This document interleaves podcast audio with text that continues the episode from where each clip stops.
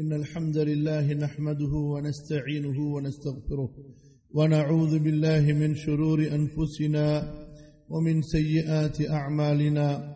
من يهده الله فلا مضل له ومن يضلل فلا هادي له. أشهد أن لا إله إلا الله وحده لا شريك له وأشهد أن محمدا عبده ورسوله. يا أيها الذين آمنوا اتقوا الله حق تقاته ولا تموتن إلا وأنتم مسلمون. وبعد فإن خير الحديث كتاب الله وخير الهدي هدي محمد صلى الله عليه وعلى آله وصحبه وسلم وشر الأمور محدثاتها وكل محدثة بدعة وكل بدعة ضلالة وكل ضلالة في النار.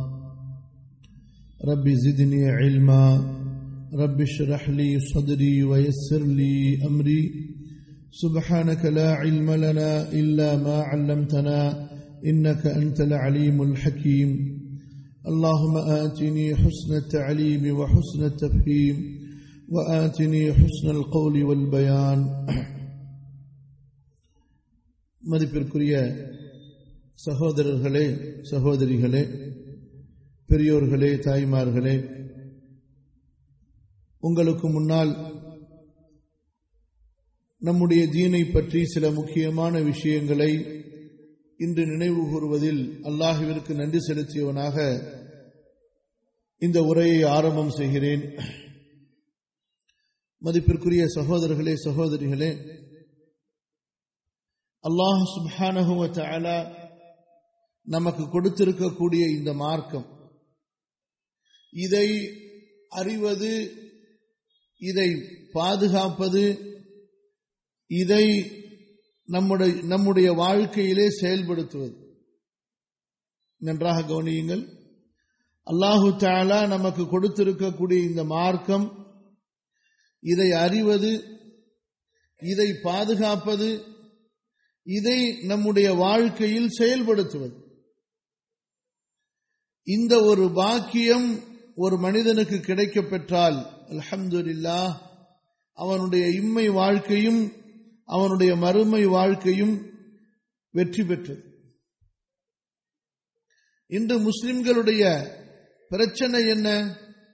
அவர்களுக்கு உணவில்லாமல் இருப்பதோ உடை இல்லாமல் இருப்பதோ அல்லது சில நாடுகளில் அவர்களுக்கு அங்கீகாரம் இல்லாமல் இருப்பதோ அல்லது சில நாடுகளில் ஆட்சியில் அதிகாரத்தில் அவர்களுக்கு தேவையான அளவு பங்கில்லாமல் இருப்பதோ இதெல்லாம் ஒரு பிரச்சனையே இல்லை. பல நாடுகளில் பல்லாயிரக்கணக்கான முஸ்லிம்கள் கொல்லப்பட்டிருக்கிறார்கள் நாடுகளை விட்டு துரத்தப்பட்டிருக்கிறார்கள்.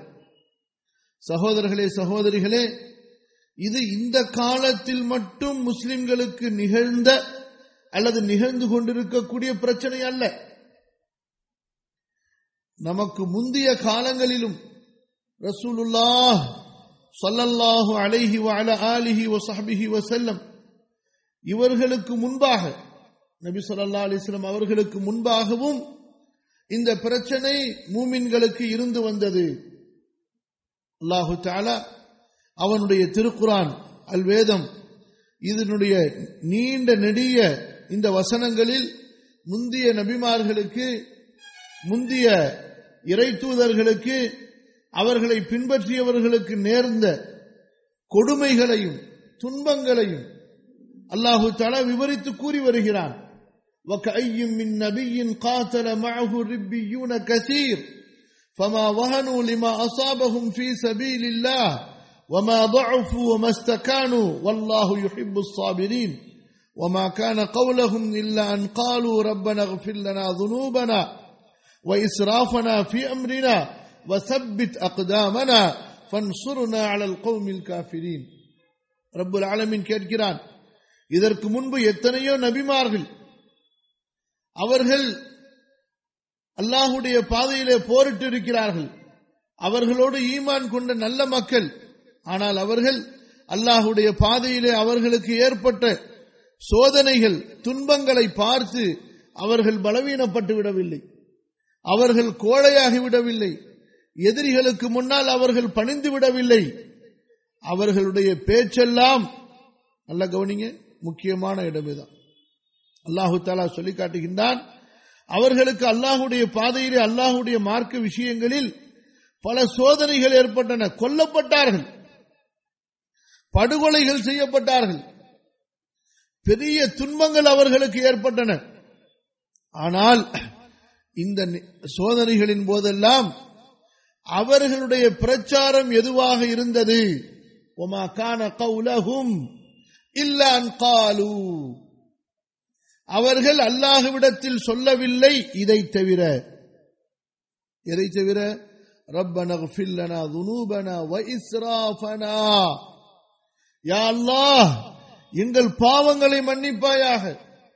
மார்க்க விஷயங்களில் நாங்கள் வரம்பு மீறியதை மன்னிப்பாயாக. வஸ்தபித் அக்தாமனா.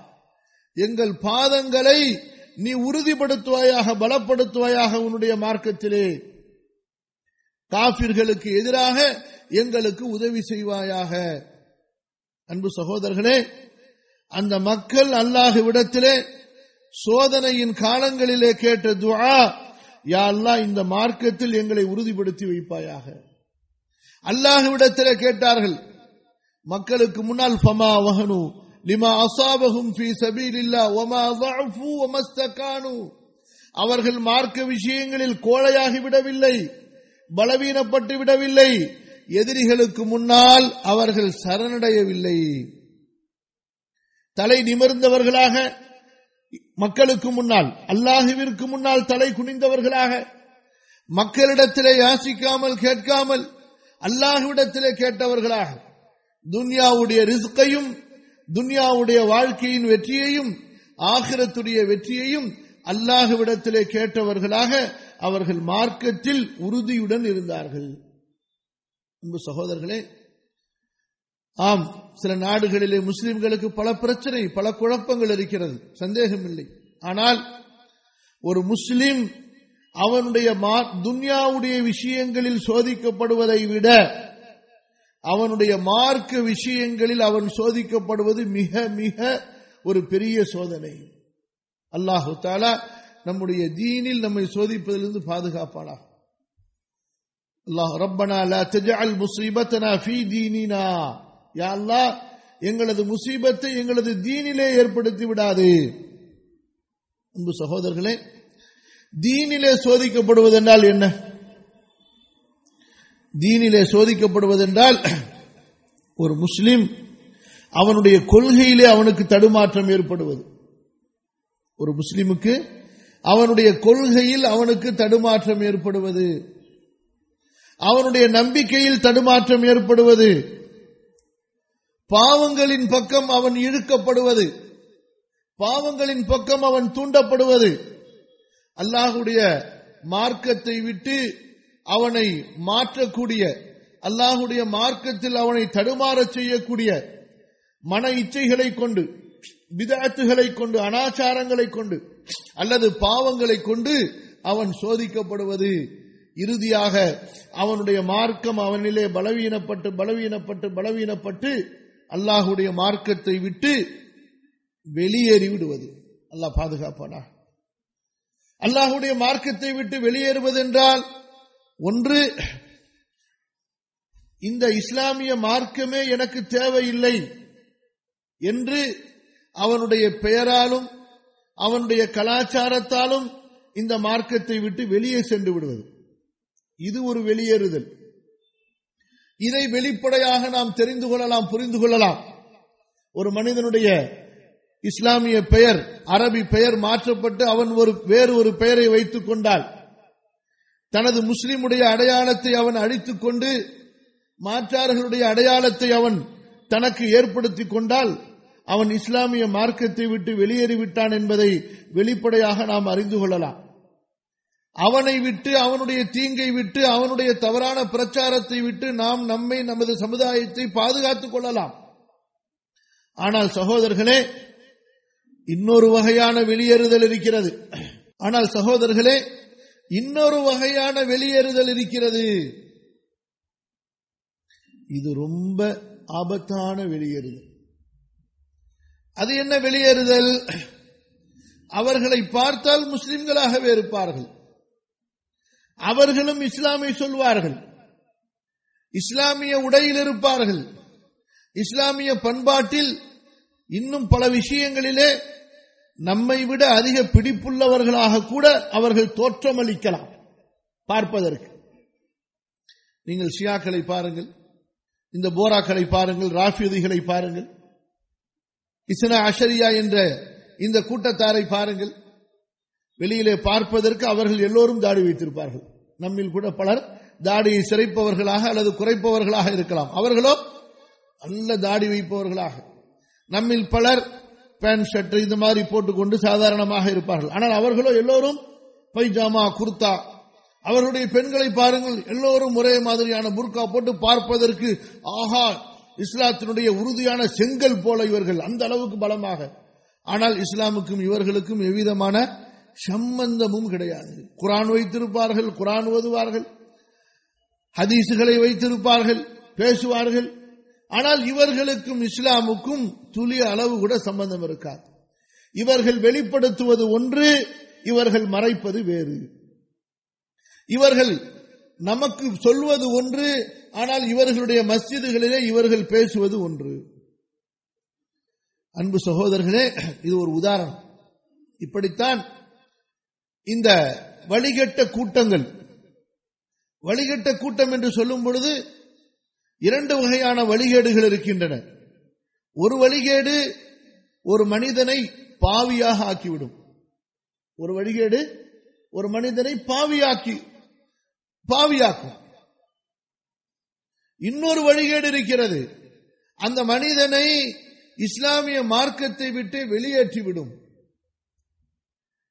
இந்த வெளியேற்றுதல் என்பதில்தான் இந்த இரண்டாவது வகை ஒரு கூட்டம் சொன்னோம் அல்லவா? அவர்கள் பார்ப்பதற்கு நம்மை போன்றிருப்பார்கள். நம்முடைய குரானை ஓதுவார்கள். நம்மை போன்று மஸ்ஜித் வைத்திருப்பார்கள். நம்மை போன்று மார்க்க பிரச்சாரம் செய்வார்கள். சீர்திருத்த பேச்சுகளை பேசுவார்கள்.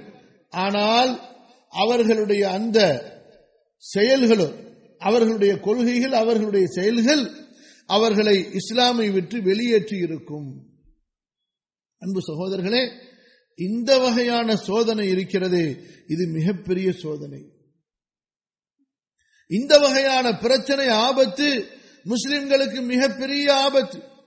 ஒரு முஸ்லிம் எதிரியால் நேரடியாக தாக்கப்பட்டு கத்தியால் கொல்லப்பட்டு விட்டால் அவனை பற்றி என்ன சொல்வீர்கள்? ஷஹீத் சொர்க்கவாசி. ஹல் தரப்பசூன பினா இல்லா இஹ்தல் நீங்கள் எங்களுக்கு இரண்டு நன்மைகளில் ஒன்றை தவிர இரண்டு நன்மைகளில் ஏதாவது ஒன்றை தவிர வேற என்ன எதிர்பார்க்க முடியும்? நாங்கள் கொல்லப்பட்டால் ஷஹீத். வெற்றி கொண்டால் அல்லாஹ் எங்களுக்கு இந்த பூமியில ஆட்சியை கொடுப்பான். கொல்லப்பட்டாலும் சரி அல்லது இறந்தாலும் சரி அல்லாவின் பக்கம் தான் வலையின் முத்தும் அவ் குத்தித்தும் அவ் குத்தில்தும் லயில் அல்லாஹி துஷரும் அல்லாவின் பக்கம் தான் செல்ல போகிறோம். எதிரி நம்மை ஆயுதத்தால் கொன்றுவிட்டால் அதுவோ நமக்கு ஷஹாதத் வெற்றி. ரசூலுல்லா ஸல்லல்லாஹு அலஹி வசலம் அவர்களுடைய தூதர் கடிதத்தை கொண்டு செல்கிறார்.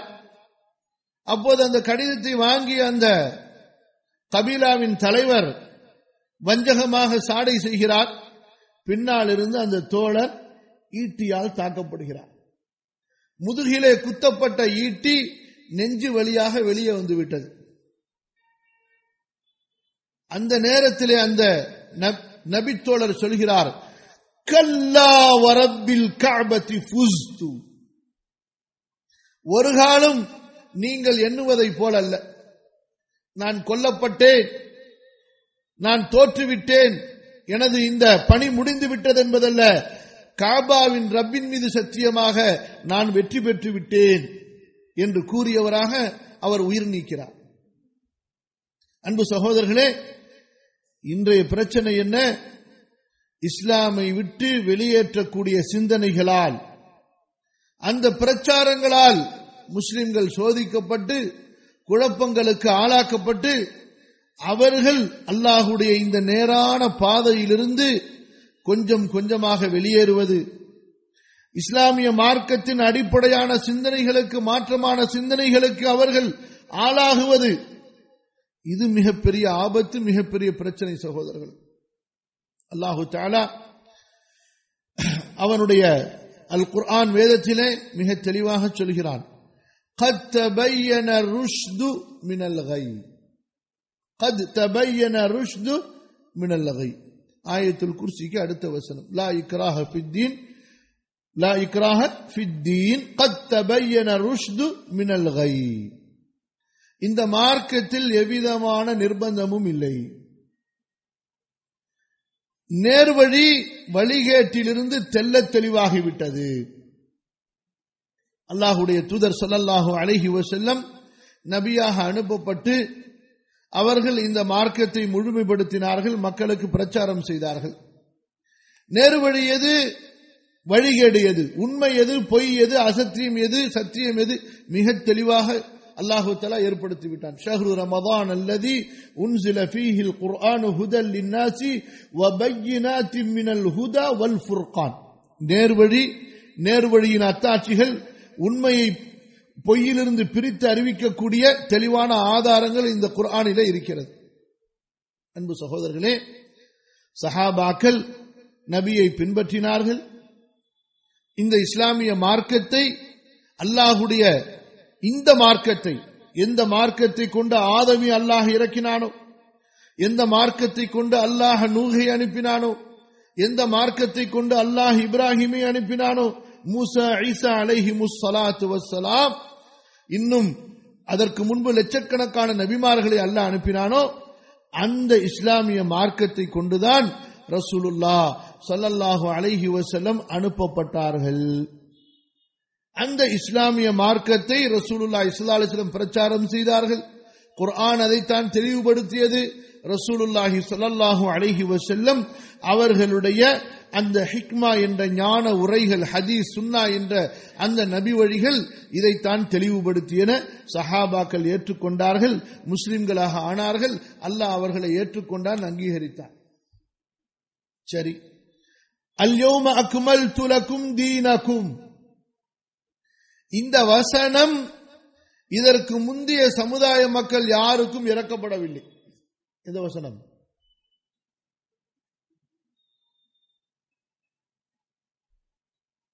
அல்யோம அக்மல் துலக்கும் தீனக்கும் என்ற வசனம் நூஹ் அலைஹிஸ்லாம் அவர்களுக்கு இறக்கப்படவில்லை. இப்ராஹிம் தௌஹீதுடைய இமாம் வத்தபி' மில்லத இப்ராஹிம் ஹனீஃபா. நபி பின்பற்ற வேண்டிய இப்ராஹிம். அவர்களுக்கு இந்த வசனம் இறக்கப்படவில்லை. தௌராத் கொடுக்கப்பட்ட மூசாவிற்கு இந்த வசனம் இறக்கப்படவில்லை. இஞ்சியில் கொடுக்கப்பட்ட ஈசா அலைஹிஸ்ஸலாம் அவர்களுக்கு இந்த வசனம் இறக்கப்படவில்லை. ரசூலுல்லா இஸ்லா அலிஸ்லாம் அவர்களுக்கு இந்த வசனம் இறக்கப்பட்டது. நபி சொல்லாஹு அலஹி வசலம் அவர்களுடைய மரணத்திற்கு பிறகு ஹலிஃபா அபுபக்கர் பிறகு ஹலிஃபா உமர் ரதி அல்லாஹு அன்ஹுமா உமர் ரதி அல்லாஹு அன்ஹுடைய காலத்திலே ஒரு யகூதி வருகிறார். எல்லாம் நல்லா கவனிக்கிறீங்களா? உஷாரா இருக்கீங்களா? ஓகே. நான் பாட்டுக்கு பேசிக்கிட்டே போயிட்டு இருக்கேன் உமர் ரதி அல்லாஹு அன்ஹு அவர்களுடைய காலத்திலே யகூதி ஒருவர் வருகிறார். உமரே அமீருல் முக்மினின் அவர்களே குரானிலே ஒரு வசனம் இருக்கிறது. அந்த வசனம் மட்டும் எங்களுக்கு இறக்கப்பட்டு விட்டால் எங்களுக்கு இறக்கப்பட்டிருந்தால் அந்த நாளை நாங்கள் ஒரு பெருநாளாக கொண்டாடுவோம். அந்த நாளை நாங்கள் ஒரு பெருநாளாக கொண்டாடுவோம். அது குரானில் தான் இருக்கிறது. எங்களுக்கு கொடுக்கப்பட்ட தௌராத்தில் இல்லை அதற்கு பின்னால் வந்த இஞ்சியிலே இல்லை அந்த வசனம் குரானிலே இருக்கிறது. நமக்கு தான் மொத்தமா குரானை மடிச்சு வச்சாச்ச. எப்படி? நம்ம உம்மத்து குரான் தெரியவே மாட்டேங்குது. இந்த கல்வியோடு இணைந்தவர்களுக்கே தவிர இந்த உம்மத்துடைய இடத்த வச்சுக்க எங்க விட்டுட்டு போறோம்னு வச்சு ஞாபகம் வச்சுக்க நீங்க பாட்டுக்கோ. இந்த உம்மத்துல ஒரு கூட்டம் குரான்னு சொன்னா மௌத்தா போனவங்க வீட்டில் தான் குரானு ஞாபகம் வரும்.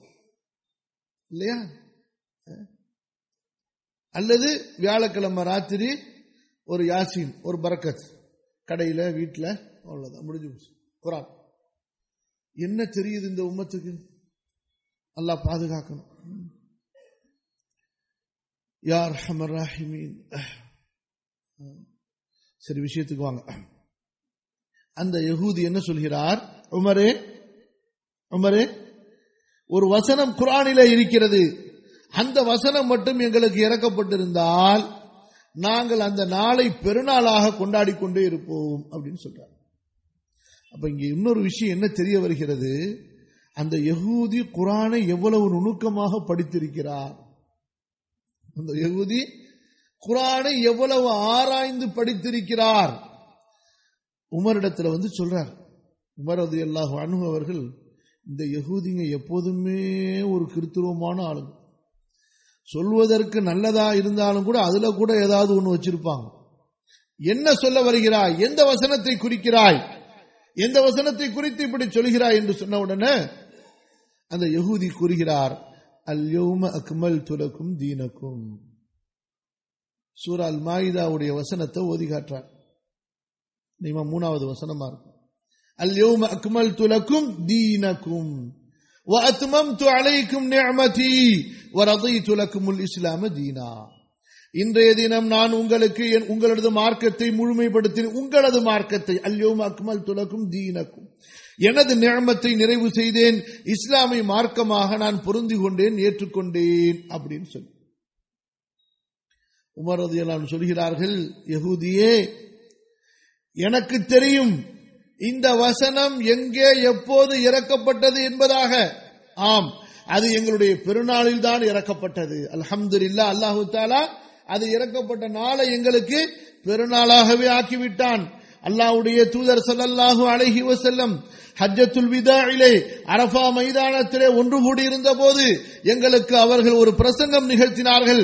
அந்த பிரசங்கம் நிறைவுற்ற போது அல்லாஹு தலா அவர்களுக்கு இந்த வசனத்தை இறக்கினான். அன்பு சகோதரர்களே என்ன என்ன கருத்து இதற்குள் இருக்கிறது? இந்த அந்த சம்பவத்துக்குள்ளார அதுக்குள்ளார உள்ள விஷயங்களை பின்னாடி அல்லா நமக்கு ஒரு மஜ்லிஸ் கிடைக்கும் போது பார்ப்போம். இப்ப பாருங்க. அந்த யகூதி இந்த வசனத்தை சொன்னார். இந்த வசனத்தில் அப்படி என்ன இருக்கிறது? அல்லாவுடைய தூதர் சொல்லல்லாஹு அலைஹி வசலம் அவர்களுக்கு குரான் கொடுக்கப்பட்டு நபித்துவம் கொடுக்கப்பட்டு இருபத்தி மூன்று ஆண்டுகால இஸ்லாமிய பிரச்சார பணிக்கு பிறகு இந்த வசனம் இறங்கியது என்றால் என்ன அர்த்தம்? இந்த குரானுக்கு பிறகு வேறு ஒரு குரான் இல்லை. இந்த நபிக்கு பிறகு வேறு ஒரு நபி வரப்போவது இல்லை. முடிந்தது அவ்வளவுதான். அல்லாஹு அக்பர். நம்முடைய நபி சொல்லல்லாஹு அழகி செல்லம் ஆஹிருன் நபி. இறுதி நபி என்பதற்கு இந்த வசனம் மிகப்பெரிய ஆதாரம். இந்த வசனம் மிகப்பெரிய ஆதாரம். இந்த வசனம் நூஹ் அலைஹிஸ்லாம் அவர்களுக்கு இறக்கப்படவில்லை. காரணம் என்ன? அவர்களுக்கு பிறகு நபிமார்கள் வர வேண்டியது இருந்தது. இப்ராஹிம் அலைஹிஸ்லாம் அவர்களுக்கு இறக்கப்படவில்லை. இதற்கு முன்னால் வேதங்கள் கொடுக்கப்பட்ட மூசா நபிக்கோ தாவூது நபி அவர்களுக்கோ அலஹி முஸ்லாத்து வசலாம் அல்லது ஐசா அலைஹிஸ்லாம் அவர்களுக்கோ இந்த வசனம் இறக்கப்படவில்லை. காரணம் என்ன? அவர்களுக்கு பின்னால் நபிமார்கள் வர வேண்டியது இருந்தது. இந்த மார்க்கத்தில் இன்னும் பல சட்டங்களை மக்களுக்கு சொல்லிக் கொடுக்க வேண்டிய கற்றுக் கொடுக்க வேண்டியது இருந்தது. நபிமார்களின் வருகையின் தொடர்ச்சி இருந்து கொண்டே இருந்தது. ஆகவேதான் இந்த வசனம் எவ்வளவோ சிறந்த வேதமாகிய தௌராத். அல்லாஹு தலா தௌராத்தை குரானில் எப்படி புகழ்ந்து சொல்கிறான்? மூசாவுக்கு நாம் தௌராத்தை கொடுத்தோம். ஃபீஹா தப்சீலு குல்லிஷை எல்லாவற்றுடைய விளக்கம் அதிலே இருக்கிறது. அதிலே நேர்வழி இருக்கிறது. அது ஒரு வெளிச்சம் ஒளி. எப்படி அல்லாஹு தலா அந்த வேதத்தை புகழ்ந்து சொல்கிறான்? இஞ்சியிலே அல்லாஹ் புகழ்ந்து சொல்கிறான். ஆனால் எவ்வளவுதான் புகழ்ந்து புகழப்பட்டாலும் அந்த வேதங்கள் அதில் சொல்லப்படாத பல விஷயங்கள் இன்னும் மீதம் இருக்கின்றன அவை குர்ஆனிலே சொல்லப்பட்டது. அந்த இறை தூதர்கள் அல்லாஹுவின் பக்கம் சேர்க்கக்கூடிய பாதையை மக்களுக்கு தெளிவுபடுத்தினார்கள். மக்களை அல்லாவின் பக்கம் அழைத்தார்கள். அல்லாஹால அவர்களுக்கும் இந்த இஸ்லாமிய மார்க்கத்தை கொடுத்தான். ஆனால் அவற்றிலும் இன்னும் பல மீதமான விஷயங்கள் இருந்தன. சொல்லப்பட வேண்டியவை மக்களுக்கு கற்றுக் கொடுக்கப்பட வேண்டியவை அவற்றை அல்லாஹு தாலா நம்முடைய நபி முகமது சல்லல்லாஹு அலஹி வசலம் அவர்களுக்கு கொடுத்தான் நிறைவு செய்தான். எனவேதான் அல்யோம் அக்மல் துலக்கும் தீனக்கும். ஆகவே இனி ஒரு நபி வர வேண்டிய அவசியம் இல்லை. இனி ஒரு ரசூல் வர வேண்டிய அவசியம் இல்லை. இனி குர்ஆன் இறங்காது. இனி ஒரு வகை இறங்காது. அன்பு சகோதரர்களே இந்த விஷயத்திலே முஸ்லிம்கள் மிக தெளிவாக இருக்க வேண்டும். இன்று இஸ்லாமுக்குள் இருந்து கொண்டு குழப்பக்கூடிய நூற்றுக்கணக்கான கூட்டங்கள் இஸ்லாமிய மார்க்கத்தில் புதுமைகளை ஏற்படுத்தி மௌலிது மீலாது தினைக்கும் பிதாத்து இப்படியாக ஹத்தம் ஃபாத்திஹா என்று பல பிதாத்துகளை செய்து மக்களை பாவத்தில் தள்ளக்கூடிய பல கூட்டங்கள். அவற்றிலிருந்து வித்தியாசப்பட்ட கூட்டம்தான் முஸ்லிம்களை இஸ்லாத்திலிருந்தே வெளியேற்றிவிட வேண்டும் என்று பிளானிங் செய்யக்கூடிய கூட்டம். அவர்களுடைய வாதம் என்ன? வகி இன்னும் முடிவடையவில்லை. நபித்துவம் இன்றும் முடியவில்லை. எப்படி அவர்கள் வருவார்கள்? லாஜிக் தத்துவம். அறிவு. உங்களிடத்திலே குரானை முதலிலே கொண்டு வர மாட்டார்கள். உங்களிடத்திலே ஹதீஸை கொண்டு வர மாட்டார்கள். அவர்களிடத்தில் பேசி அவர்களை பலமுறை சந்தித்த அனுபவத்திலிருந்து சொல்கிறேன். என்ன சொல்லுவார்கள் நபித்துவம் என்பது ரஹ்மத்தா இல்லையா என்று கேட்பார்கள். நீங்கள் என்ன பதில் சொல்வீர்கள்? கேட்டால் நபித்துவம் என்பது நபி நுபுவத் என்பது ரஹ்மத். நபியின் வருகை என்பது ரஹ்மத்தா இல்லையா என்று கேட்டால் என்ன சொல்வீர்கள்? ஒரு நபி வருவது ரஹ்மத். உடனே அடுத்த கேள்வி கேட்பார்கள். அப்படி என்றால் ஏன் அந்த ரஹமத்தை முகமது சுல்லா அலிஸ்லாம் அவர்களோடு முடித்து விடுகிறீர்கள்? அடுத்த கேள்வி என்ன? அல்லாவுடைய ரஹமத் இறங்கி கொண்டிருக்கிறதா இல்லையா? என்ன சொல்வீர்கள்? மழை ரஹமத் இறங்குகிறதா இல்லையா? தண்ணி ரஹமத் இறங்குகிறது. அப்படி என்றால் நபித்துவ ரஹமத்தை மட்டும் ஏன் முடித்தீர்கள்? அடுத்து பாமரம் அப்படியே அங்கேயே ஆஃப் ஆயிடும். விளக்கம் தெரியாதவரு அங்கேயா போயிடுவார். ஆயிடுவார் இல்லாவே ஆமா இவ்வளவு பெரிய ஒரு பிரச்சனை இதுக்குள்ளார இருக்குன்னு சொல்லிட்டு. அன்பு சகோதரர்களே இந்த லாஜிக் பேசுறாங்க பாருங்க. பாமரர்களை ஏமாற்றுவதற்காக இந்த லாஜிக் உதவலாம். ஆனா நல்ல ஒரு விஷயத்தை பதிவு செய்து கொள்ளுங்கள். யார் அல்லாஹுடைய தீனில் அல்லாஹ் கூறியதற்கு மாற்றமாக லாஜிக் பேசுறாங்களோ அவங்கள அல்லாஹுத்தலா கடைஞ்செடுத்த முட்டாளாக்கிடுவான். எப்படி? கடஞ்செடுத்த முட்டாளாக ஆக்கி விடுவார். இப்ப நான் ஒரு கேள்வி கேட்கிறேன். சாப்பிடுறது அது ஒரு ரஹமத்தா பறக்கத்தா இல்லையாங்க சாப்பிடுறது ஒரு ரஹமத்தா பறக்கத்தா இல்லையா? சொல்லவா வேணும் அதுவும் ட்ரிப்ளிகேனியில் திரும்புற இடமெல்லாம் பிரியாணி ஷாப் என்ன? சரி. சாப்பிடுறது ரஹமத்தா பறக்கத்தா இல்லையான்னு கேட்டா என்ன சொல்லுவீங்க? ரஹமத்து பறக்கத் அல்ஹம்துல்லா கிடைக்கணும் என்ன? அப்படின்னு இப்ப என்ன? இப்போ ஒருத்தர் நல்ல வயிறார ஃபுல்லா சாப்பிட்டாருங்க. வயிறார? இப்பதான் கல்யாணத்துல போய் எனக்கு வேணாம் எனக்கு வேணாம்னு சொல்லிட்டு தட்டை புடிங்கி வச்சுக்கிட்டாரு. எல்லாம் முடிச்சிட்டாரு கதை. இது வரைக்கும் ஆகி போச்சு அப்படிதான் நடக்குது கல்யாணத்துல. வேணாம் வேணாம் இப்படி கையை காட்டுவாரு. இங்க கீழே இவர் வச்சுக்கிட்டே இருப்பாரு. அது விடுங்க அதுக்கு போய் பச்சு பேச? என்ன ஆச்சு? இது வரைக்கும் சாப்பிட்டார். இப்போ ஒருத்தர் அவரை கூட்டிட்டு போய் இன்னும் ஒரு சகனை வச்சு பிரியாணி வச்சு சாப்பிடுறாங்கிறார். ரஹமத்து பறக்கத்து சாப்பிடுங்கிறார். என்ன சொல்றாரு? ரஹமத்து பறக்கத்து சாப்பிடுங்கிறார். இப்ப என்ன சொல்லுவாரு இல்லப்பா இது அதாபுப்பா எனக்கு இப்ப என்ன சொல்லுவாரு இது எனக்கு சொல்ல மாட்டாரா? உலகத்துல ஒரு பெரியார் பேசும்போது ரெண்டே ரெண்டு விஷயத்தை தான் மனுஷன் போதுன்னு சொல்லுவானா உலகத்திலே மனுஷன் போதுன்னு சொல்றது என்ன? ரெண்டே ரெண்டு தானா. இதை தவிர எதையுமே அவன் போதுன்னு சொல்ல மாட்டானா. ஒன்னு என்னன்னா அடி வாங்கும் போது அடி. ஐயோ போதும் போதும் விட்டுருங்கம்மா இன்னொன்னு சாப்பாடு வைக்கும்போது ஒரு லிமிட்டுக்கு போனது மேல போன உடனே போதும் போதும் வேணாங்க விட்டுருங்க போதும் போதும் வேணாங்கன்னு விட்டுருங்கன்னு கை தூக்கிடுவானா. இல்லையா? இந்த ரெண்டை தவிர எதையுமே உலகத்துல போதுன்னு சொல்ல மாட்டானா. என்ன? இந்த மாதிரி லாஜிக் பேசினா ஒரு விஷயம் சரியாகி விடுமா? சரியாக கண்டிப்பாக மனிதன் சொல்லக்கூடிய லாஜிக்ல அதுவும் குரான் ஹதீஸுக்கு மாற்றமா சொல்லும் போது கண்டிப்பா அதுல நூத்துக்கணக்கான பிரச்சனை இருக்கும் இல்லையா? இப்ப ஒரு உதாரணம் சொன்னவங்களுக்கு அப்ப நபித்துவம் ரஹ்மத் சந்தேகமே இல்லை. நபித்துவம் பரக்கத் சந்தேகமே இல்லை. அது நிறைவு செய்யப்பட்டு விட்டது. அது முழுமைப்படுத்தப்பட்டு விட்டது. பாத்திரம் தண்ணி நிரம்பிருச்சு. இனி நீங்க அதை நிரப்புறதா இருந்தா அது நிரப்புறதுன்னு சொல்ல மாட்டாங்க. இருக்கிறத குழப்புறதுன்னு சொல்லுவாங்க. அன்பு சகோதரர்களே இந்த வசனத்தை நீங்கள் மனதிலே பதிய வையுங்கள். அல்யோம அக்மல் துலக்கும் தீனக்கும். அல்லாஹ் கூறிவிட்டான் உங்களுக்கு உங்களது மார்க்கத்தை நான் நிறைவு செய்து விட்டேன். எனது நிழமத்தை உங்கள் மீது முழுமைப்படுத்தி விட்டேன் இந்த இஸ்லாமை நான் உங்களுக்கு மார்க்கமாக ஏற்றுக்கொண்டேன். இந்த இஸ்லாம் என்றால் எந்த இஸ்லாம்? எதை முகமது நபி சொல்லாஹு அலஹி வசலம் உங்களுக்கு போதித்தார்களோ? எதை அவர்களுடைய தோழர்கள் பின்பற்றினார்களோ? முடிஞ்சிச்சு. அப்ப என்ன அர்த்தம்? இதற்கு பிறகு ஒரு நபியும் வரமாட்டாரு வரவும் முடியாது. இதற்கு பிறகு ஒரு ரசூல் வரமாட்டார் அல்ல அனுப்ப மாட்டான் ஒரு வகை வராது. அடுத்தது என்ன? இந்த இஸ்லாமிய மார்க்கத்தில் இந்த மக்களை திருத்துவதற்காக அல்லது இஸ்லாமிய மார்க்கத்தை அதாவது புத்துணர்ச்சிப்படுத்துவதற்காக எஸ்டாப்ளிஷ் பண்ணுவதற்காக இஸ்லாமுக்கு வெளியிலிருந்து நீங்க எதையும் கொண்டு வந்து இதுல சேர்க்கவும் முடியாது. இந்த மார்க்கத்தை பரப்ப வேண்டும் என்றால் இதில் உள்ள விஷயங்களை கொண்டுதான் பரப்ப வேண்டும். இந்த மார்க்கத்தை பலப்படுத்த வேண்டும் உறுதிப்படுத்த வேண்டும் என்று சொன்னால் இந்த மார்க்கத்தை கொண்டுதான் அதை செய்ய முடியும். இந்த மார்க்கத்தை நிறுவ வேண்டும்.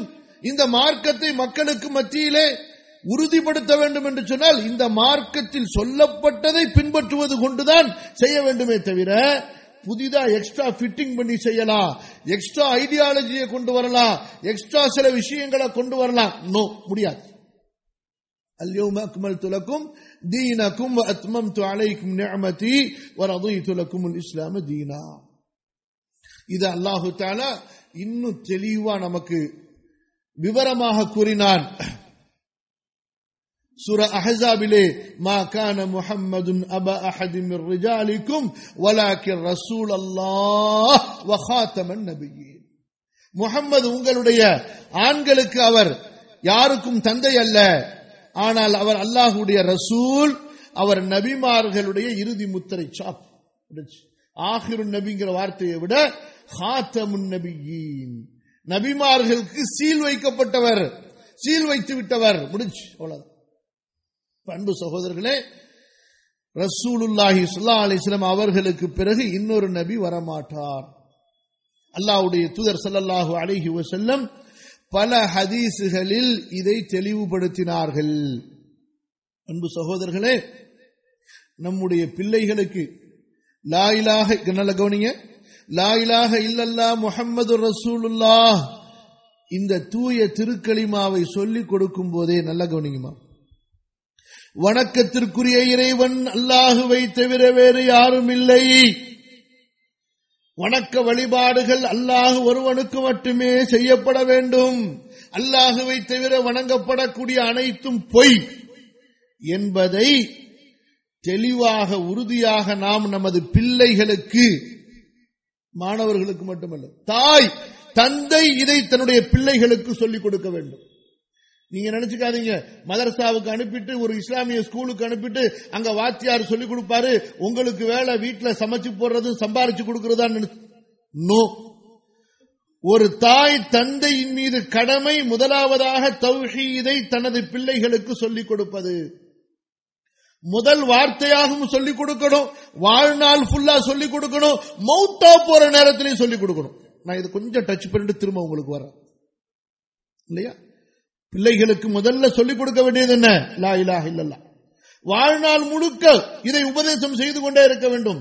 லுக்மான் யா புனைய லா துஷிரிக்கு பில்லா. மகனே சிறுக்கு செய்யாத அல்லாஹ் வணங்கு. யாக்கூப் நபி அலஹி சலாத்து வசலாம் மௌத்துடைய நேரத்துல பிள்ளைகளை கூப்பிட்டு கேட்கிறாங்க மா தஅபுதூன மின் பாதி? எனக்கு பிறகு நீங்க யாரை வணங்குவீங்கன்னு சொல்லிட்டு. புரியுதா இல்லையா? குரான் நமக்கு சொல்லி காட்டுகிறது. இப்ப அன்பு சகோதரர்களே எப்படி இந்த லாயிலாக இல்லல்லாகுவை பிள்ளைகளுக்கு சொல்லிக் கொடுத்தோமோ சொல்லிக் கொடுக்கிறோமோ அலமதுல்லா ஓரளவுக்காவது. ஆனா நம்மில் பலர் முகம்மது ரசூலுல்லாகவை சொல்லிக் கொடுக்கும் போது அங்கே கொஞ்சம் அரைகுறையாக சொல்லிக் கொடுத்து விடுகிறார்கள். அதுவும் இந்த பிரச்சனைக்கு இந்த விதத்துக்கு இந்த வழிகேடுக்கு மிக முக்கியமான காரணம் என்று கூறலாம். என்ன சொல்கிறார்கள்? முகமது சல்லா அலிஸ்லம் அல்லாவுடைய அடியார் தூதர். முடிச்சு இந்த அர்த்தத்தை சொல்லிக் கொடுப்பதோடு நல்ல கவனிங்க. தங்களது பிள்ளைகளை விட்டு விடுகிறார்கள் அல்லது தங்களது மாணவர்களை விட்டு விடுகிறார்கள். புரியுதா உங்களுக்கு? இதனாலதான் இந்த பிள்ளைகள் இந்த மாணவர்கள் குறிப்பா நல்ல கவனிங்க. ஏன் ஏன் என்று சொன்னா இந்த நபித்துவத்தில் விளையாடக்கூடியவர்கள் இருக்கிறாங்கல்ல? அதுல முக்கியமான கூட்டம் தான் இந்த காதியானிங்கிற கூட்டம். இவர்கள் தங்களுக்கு வைத்துக் கொண்ட பேர் அகமதியா புரியுதா? அகமதியா மிஷன் அகமதியா ஜமாத். ஆனா நாம் இவர்களை அழைக்கக்கூடிய பேர் என்ன? காதியானியா மிர்சா ஐயா புரியுதா?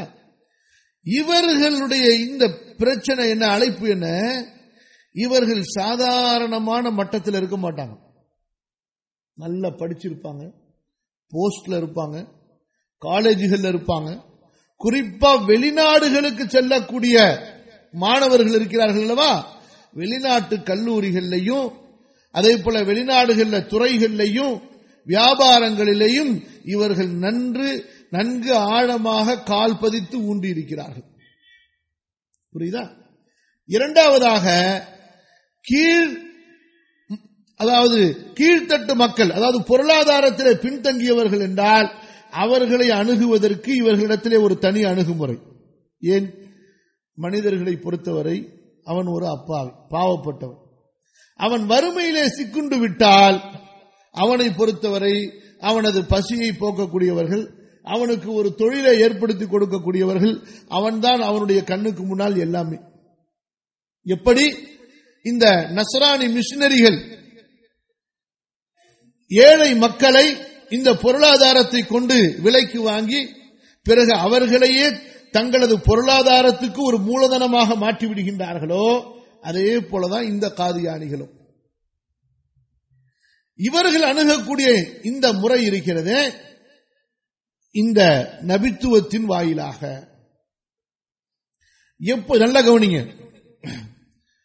இந்த உள்ளார போற வரைக்கும் தான் ஒரு மனுஷன் தடுமாறுவான். உள்ளார போற வரைக்கும் தான் தடுமாறுவான். இந்த போதை இருக்குல்ல முதல்ல குடிக்கலாமா வேணாமான்னு யோசிச்சுட்டு இருப்பான். தப்பாச்சு முதல்ல குடிக்க போறவன். தப்பாச்சு குடிக்கலாமா வேணாமா எடுக்கலாமா வேணாமான்னு யோசிச்சுக்கிட்டே இருப்பானா ஒன்ஸ் அதுக்கப்புறம் குடிச்சதுக்கு பிறகு இன்னும் கொஞ்சம் ஊத்தி கொடுன்னு சொல்லுவாங்க வழிகேட்டினுடைய சிந்தனைகள் எல்லாம் அப்படித்தான். இஸ்லாமை விட்டு தூரமாக்கக்கூடிய கொள்கைகள் ஒவ்வொன்றும் அப்படித்தான். போறதுக்கு முன்னாடி தடுமாறுவான். ஒன்ஸ் போயிட்டதுக்கு பிறகு அதுக்கப்புறம் அவனால திரும்பி வர முடியாது. அல்லாஹ் நாடினாலே தவிர. ஏன்? அப்படி அவன் சூழப்பட்டு விடுவான். செல்வத்திற்கோ அல்லது மன இச்சையை அவனுக்கு திருப்திப்படுத்தக்கூடிய வஸ்துக்களுக்கோ இப்படிப்பட்ட சூழலால் அவன் சூழப்பட்டு விடுவ விடுகின்ற காரணத்தால் அடுத்து அவன் மீள நினைக்கும் போது கூட அவனால மீள முடியாது. இந்த காதியானிகள் மக்களை வழிகெடுக்கக்கூடிய பிரச்சனை இதிலிருந்து தான் இப்ப இந்த முகமது ரசூலுல்லாஹவை சொல்லிக் கொடுக்கும் பொழுது முகமது சுல்லா அலிஸ்லம் அல்லாவுடைய அடிமை அல்லாவுடைய தூதர். நிறுத்திக்கிறோம். அன்பு சகோதரர்களே அறுத்தம் இதுதான். அதுல சந்தேகம் இல்லை ஆனால் அந்த அர்த்தத்தில் இருக்கக்கூடிய அடிப்படை என்ன? அந்த அர்த்தத்தில் இருக்கக்கூடிய அந்த தத்துவம் என்ன?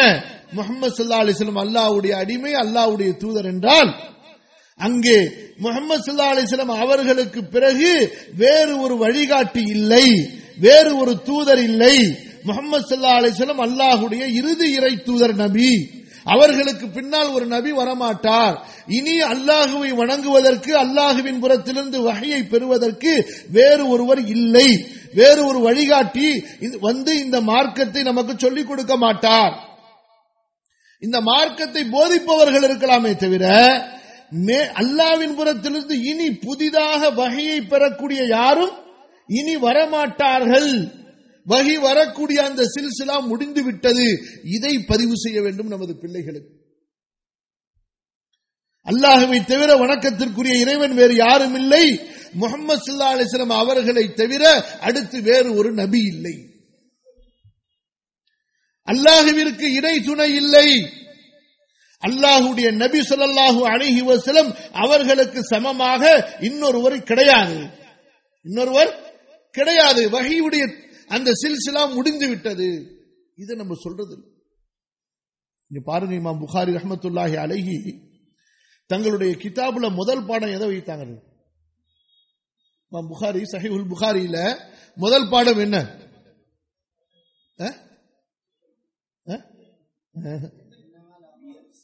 அது இன்னமல்லாமல் பின்னியத் முதல் ஹதீஸ்.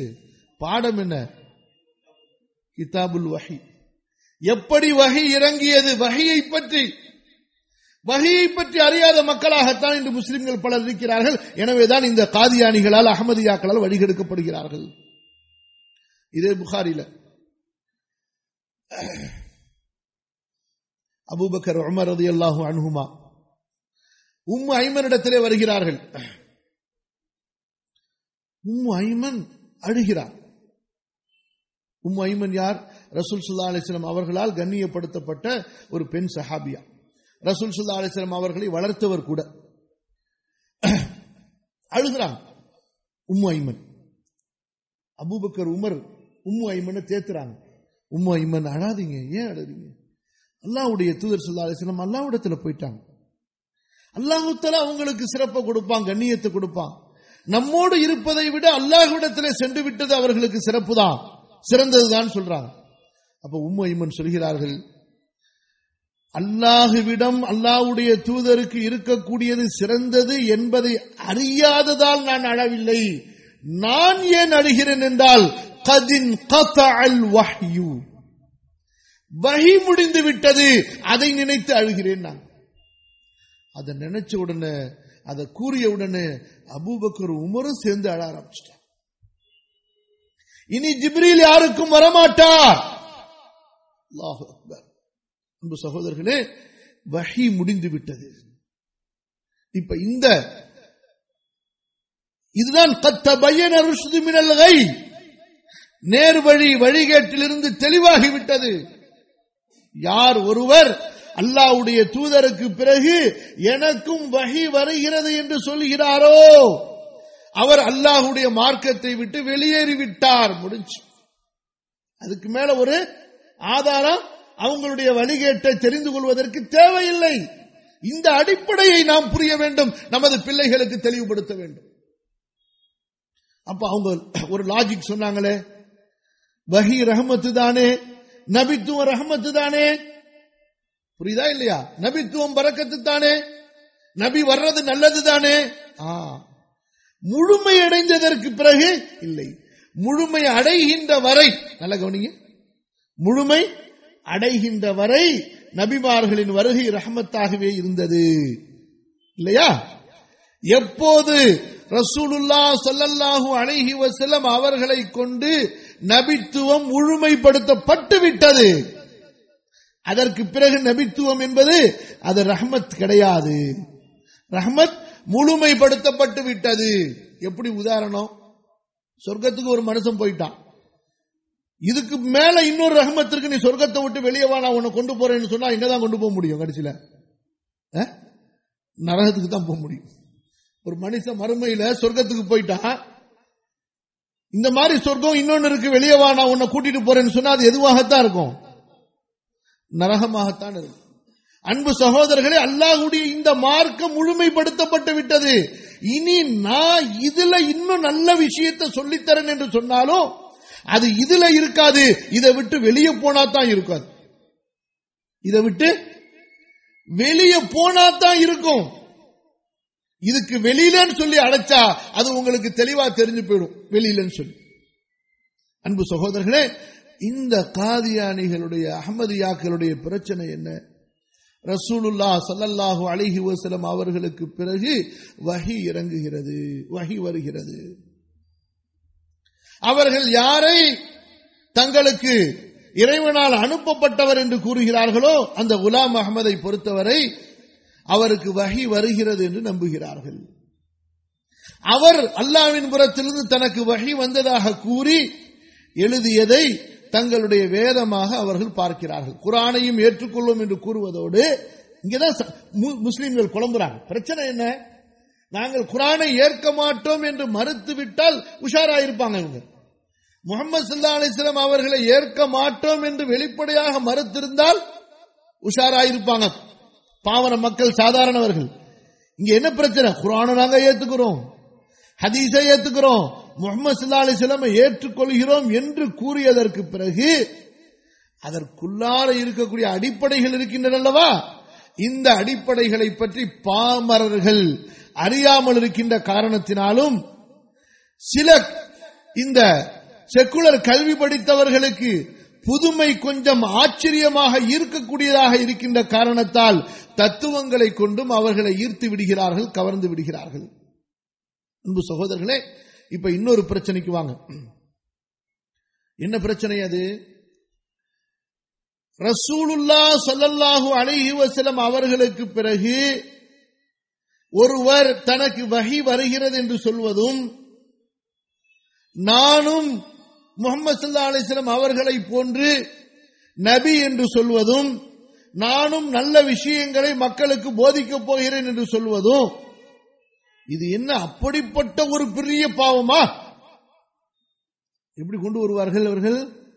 நல்லதுதானே என்ன பிரச்சனை இருக்கு? புரியுதா சகோதரர்களே? வெளிரங்கமான மனிதர்களின் அளவுகோல்கள் வேண்டுமானால் வேண்டும் வேறொன்றாக இருக்கலாம். ஆனால் அல்லாஹுடைய மார்க்கம் அல்லாஹுடைய மார்க்- மார்க்கத்தினுடைய அளவுகோல் மக்களுடைய அளவுகோலோடு ஒத்துப்போக வேண்டிய அவசியம் அல்ல. மக்களுடைய அளவுகோல் தான் மார்க்கத்துடைய அளவுகோலோடு ஒத்துப்போக வேண்டும். புரியுதுங்களா?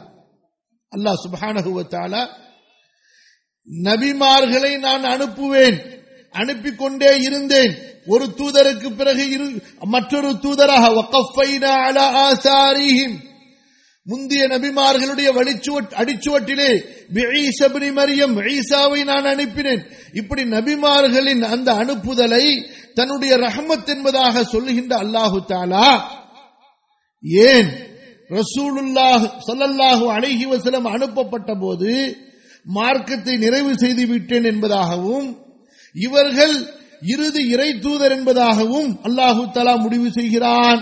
அப்படி முடிவு செய்ததற்கு பிறகு இனி யாராவது தனக்கு வழி வருகிறது என்று சொன்னால் அவர்களை அல்லாஹு தாலா எப்படி சொல்கிறான்? ஒமன் அவ்லம். யார் இவனை விட பெரிய அநியாயக்காரன் இருக்க முடியும்? அல்லாஹுவின் புறத்திலிருந்து எனக்கு வகி வருகிறது என்று சொல்பவனை விட. அவுகால அல்லது நான் அல்லாஹுடைய வேதத்தை போன்று ஒரு வேதத்தை இறக்குவேன். உன்சிலும் இஸ்லமா அன்சல் அல்லாஹ் அல்லாவின் வேதத்தை போன்று முகமது சல்லா அலிஸ்லம் மீது அல்லாஹ் இறக்கிய வேதத்தை போன்று நானும் கொண்டு வருவேன் என்று சொல்பவனை விட மிகப்பெரிய அநியாயக்காரன் யார் இருக்க முடியும்? பார்த்தீங்களா புரியுதா இல்லையா உங்களுக்கு?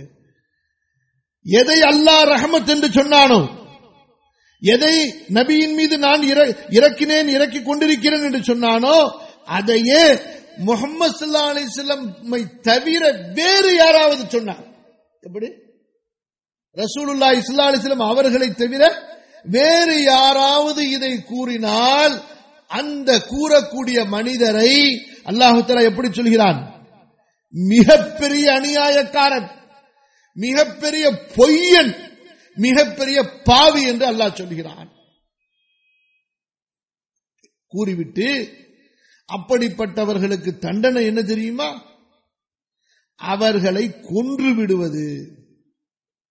அவர்களை கொன்று விடுவது. முடிச்சு. அவர்களுடைய கதை முடிக்கப்படுவது. இதுதான் அல்லாஹுடைய வேதத்துடைய சட்டம். ரசூலுல்லாஹி சல்லா அலிஸ்லம் அவர்கள் நபியாக அனுப்பப்பட்டு மதினாவிலே அந்த அழைப்பு பணியினுடைய இறுதிகட்ட பிரச்சாரம். அல் அஸ்வதுல் அனசி. ரொம்ப பெரிய அறிவாளி. அவன் ஆரம்பத்தில் நபியை கொண்டு ஈமான் கொள்கிறான் இஸ்லாமை ஏற்றுக்கொள்கிறான். பிறகு அவனுடைய தலைமைத்துவத்தை அவனால் விட்டுக் கொடுக்க முடியவில்லை. இந்த தலைமைத்துவத்தை தக்க வைக்க வேண்டும் என்றால் அதற்கு இவன் கண்டுபிடித்த வழி தன்னுடைய அரபி புலமையை வைத்து அரபி திறமையை வைத்து அவன் மக்களுக்கு மத்தியில் பிரச்சாரம் செய்ய ஆரம்பித்தான். நீங்கள் தனது பகுதி மக்களுக்கு எப்படி முகமது முகமது அவர்கள் அந்த ஜசீரத்தில் அரப் குறைஷிகளுக்கு நபியோ ஹிஜாஸ் மக்களுக்கு நபியோ நான் உங்களுக்கு நபியாக வந்திருக்கிறேன். முடிஞ்சு. என்ன செய்தார்கள் ரசூலுல்லா இஸ்லா அலிஸ்லம் எப்போது இவனுடைய ஃபித்னாவை ரசூல் சுல்லா அலிஸ்லம் தெரிந்தார்களோ? நல்ல கவனிங்க. உயிர்களின் மீது கருணை உள்ள ரசூலுல்லா சல்லாஹூ அழகி வசல்லம் ஒரு சாதாரண ஒரு மிருகத்தின் மீது கூட கருணை உள்ள ரசூலுல்லா சல்லல்லாஹு அழகி வசல்லம் இந்த மனிதன். சரி இப்படி சொன்ன இந்த அஸ்வத அனசி நல்ல கவனிங்க. ரசூல் சுல்லா சில மார்க்கத்தில் ஏதாவது ஹராமா இருந்ததை ஹலாலாக்குனாரா? நல்ல கவனிங்க. அல்லது ஹலாலா இருந்ததை ஹராமாக்குனாரா? அல்லது மக்களை அல்லாஹுவை தொழாதீர்கள் என்று சொன்னார்களா? அல்லது முகமது நபியை மறுத்து விடுங்கள் என்று சொன்னார்களா? என்னால் எதுவுமே இல்லை.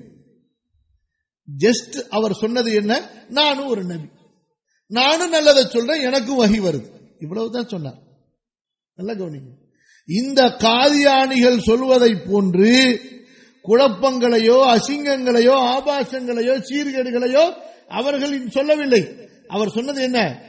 நானும் ஒரு நபி நானும் குரானை போன்று பல நல்ல விஷயங்களை உங்களுக்கு அல்லாவின் புறத்திலிருந்து ஓதுவேன்னு சொன்னார். அவ்வளவுதான்.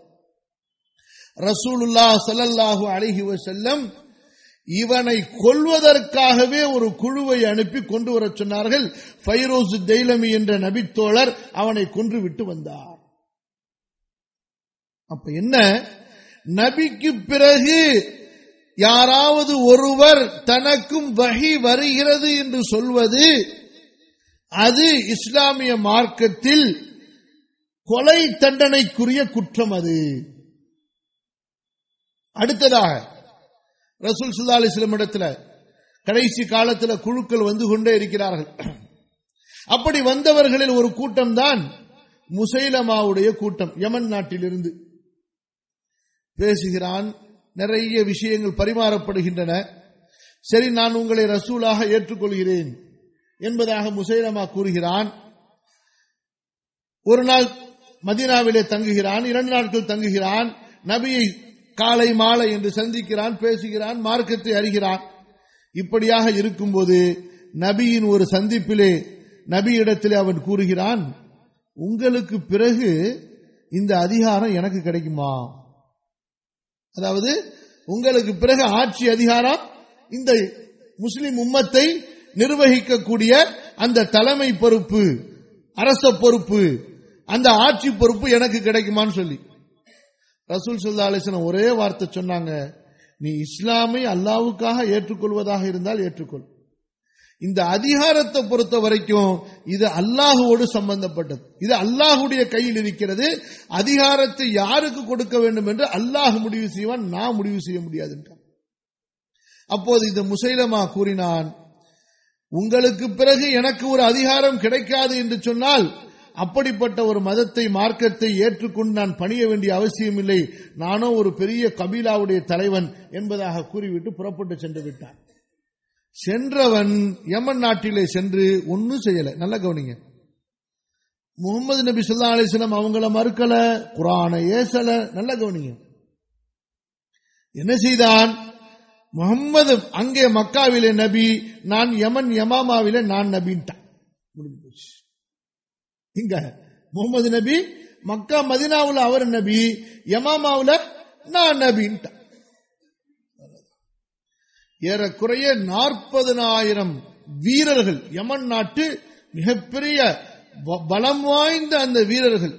இவனுடைய கூட்டத்தைச் சேர்ந்தவர்கள் எல்லாரும் பின்னாடி போயிட்டாங்க அவர்கள் சென்றதற்கு காரணம் நம்ம கபிலாவை சேர்ந்த ஒருத்தர் சொல்லும்போது அவர் பேச்ச கேட்கிறதா அல்லது மக்கா மதினால சொல்ற ஒருத்தருடைய பேச்ச கேட்கறதா? அதான் பிரச்சனை. வேற ஒன்றும் பிரச்சனை கிடையாது.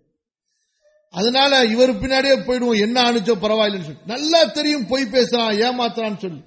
ஆனாலும் அந்த கூட்ட கபீலாங்கிற ஒரே காரணத்துக்காக போனாங்க. சரி போனாங்க. ரசூல் சுல்லா அலிஸ்லாம் அடுத்து அந்த வஃப்துகள் வந்து போனதுக்கு பிறகு நபிசுல்லா அலிஸ்லமுடைய அந்த மரதுல் ஒஃபாத் ஆரம்பமாயிருச்சு. நபிசுல்லா அலிஸ்லாம் மரணிக்கிறாங்க. இப்ப அபுபக்கர் அது அல்லாஹ் அணுகவர்கள் என்ன செய்தார்கள்? அவர்களுக்கு முன்னால் பல பிரச்சனை. அதுல ஒரு பெரிய பிரச்சனை என்ன? இந்த முசைலமாவுடைய பிரச்சனை. முசைலமாவுக்கு அங்கே படை அனுப்புவதாக இருந்தால் அது சாதாரணமான படை பத்தாது. ஏன்னா எத்தனை பேர் இருக்காங்க? நாற்பதனாயிரம் போர் வீரர்கள் கோட்டைகளோடு போருக்கான தயாரிப்போடு ஆயுதத்தோடு இருக்கிறாங்க. ஆனா அபுபக்கர் ரதி அல்லாஹ் அவர்களிடத்தில் இருந்த அந்த படையை முதல்ல ரோமர்களை சமாளிப்பதற்காக அனுப்பினார்கள். பிறகு ஜக்காத்து கொடுக்க மாட்டோம் என்று மறுத்துக் கொண்டிருந்த அந்த அரபிய கிராம மக்களிடத்திலே சண்டை செய்வதற்காக அனுப்பினார்கள். அதற்கு பிறகு ரசூலுல்லா இறந்து விட்டார்கள். இனி மார்க்கம் இல்லை என்று சொன்ன முர்த்ததான அரபுகளை திருப்புவதற்காக அனுப்பினார்கள். அடுத்து நாலாவதா மக்காலிருந்து தூரமா உள்ள இந்த யமன் நாட்டுக்கு அனுப்ப வேண்டிய கட்டாயம் அதை முதல்ல செஞ்சாங்க அபுபக்கர் அது எல்லாகும் அணுகவர்கள் அன்பு சகோதரர்களே அந்த போரில்தான் நூற்றுக்கணக்கான ஹாஃபிதுகள் குரானை மனனம் செய்தவர்கள் இறக்கிறார்கள். முசைலமா கொல்லப்படுகிறான் அவனோடு இருந்தவர்களிலே பெரும்பாலானவர்கள் கொல்லப்படுகிறார்கள். இப்ப புரியும் உங்களுக்கு கொஞ்சம். ரசூலுல்லாஹி சொல்லல்லாஹு அழகி வசலம் அவர்களுக்கு பிறகு வகி வருகிறது என்று சொல்வது அது சாதாரணமான பிரச்சனை அல்ல அல்லாஹுடைய மார்க்கத்தில். அது சாதாரணமான ஒரு பிரச்சனை அல்ல. எப்படி ஒரு மனிதன் ஒரு மனிதனை கொன்று விட்டால் திருமணத்திற்கு பிறகு ஒரு மனிதன் ஜினா செய்து விட்டால் இஸ்லாமிய மார்க்கம் சரியில்லை என்று கூறி இஸ்லாமிய மார்க்கத்தை விட்டு முர்த்ததாகிவிட்டால் அவனுக்கு எப்படி கொலை தண்டனையோ மரண தண்டனையோ அது போன்றுதான் ஒரு மனிதன் அல்லாஹுவின் புறத்திலிருந்து எனக்கு வகை வருகிறது என்று சொன்னால் அல்லாஹுடைய இந்த மார்க்கத்தில் அதற்குரிய தண்டனை என்ன? அவனை கொன்று விடுவது கத்தல். அதனாலதான் நல்ல கவனிங்க. அரபு நாடுகள்ல இந்த ரெண்டு பேருக்கு பிறகு இந்த ரெண்டு பேருக்கு பிறகு முசைலமாவுக்கு பிறகு அஸ்வத் அனசிக்கு பிறகு யாருமே இந்த பேச்சை எடுக்கவே இல்லை தான் அப்படின்னு சொல்லிட்டு. எடுத்தாலும் உடனே பயந்து விட்டுட்டாங்க. புரியுதா இல்லையா? அங்கங்க கொஞ்சம் கொஞ்சம் அப்படியே விட்டு. ஆனா எல்லாரும் இந்த அரபு நாடுகளை பொறுத்தவரை அவங்க என்ன பிரச்சனையை கையில் எடுத்தாங்க? ரசூலுல்லாஹி செல்லல்லாஹு அழகி செல்லம் இறுதி காலத்துல மகிதி என்று ஒருவர் வருவார் என்று சொன்னார்கள் அல்லவா? அதை வைத்துக் கொண்டு வேண்டுமானால் ரொம்ப பேரு நான் தான் மகுதி நான் தான் மகுதின்னு சொல்லிட்டு கடைசியில் அடி வாங்கிட்டு போனவங்க நிறைய பேர் தான். ஆனா இந்த வகை வருகிறது என்ற சொல்லை மட்டும் யாரோ சொல்ல வேண்டும். இப்ப அன்பு சகோதரர்களே இந்த காதியானிகளை பொறுத்த வரைக்கும் இவர்கள் அல்லாஹுவின் புறத்திலிருந்து இவர்கள் யாரை இறுதி நபிக்கு பிறகு தங்களுக்கு வழிகாட்டி என்று சொன்னாலும் சரி அல்லது இவர் ஈசா நபியுடைய நிழல் என்று கூறினாலும் சரி அல்லது ரசூலுல்லா இஸ்லா அவர்களுடைய ஒரு நிழல் இவர் என்று கூறினாலும் சரி இவர்கள் இந்த மிர்சா குலாம் காதியானியை பொறுத்தவரை இவருக்கு அல்லாஹுவின் புறத்திலிருந்து வகி வருகிறது என்று நம்பினார்கள். இது இவர்களுடைய நம்பிக்கை. அன்பு சகோதரர்களே இந்த நம்பிக்கை ஒன்றே இவர்கள் குஃப்ரில் இருக்கிறார்கள் என்பதற்கு போதுமானது.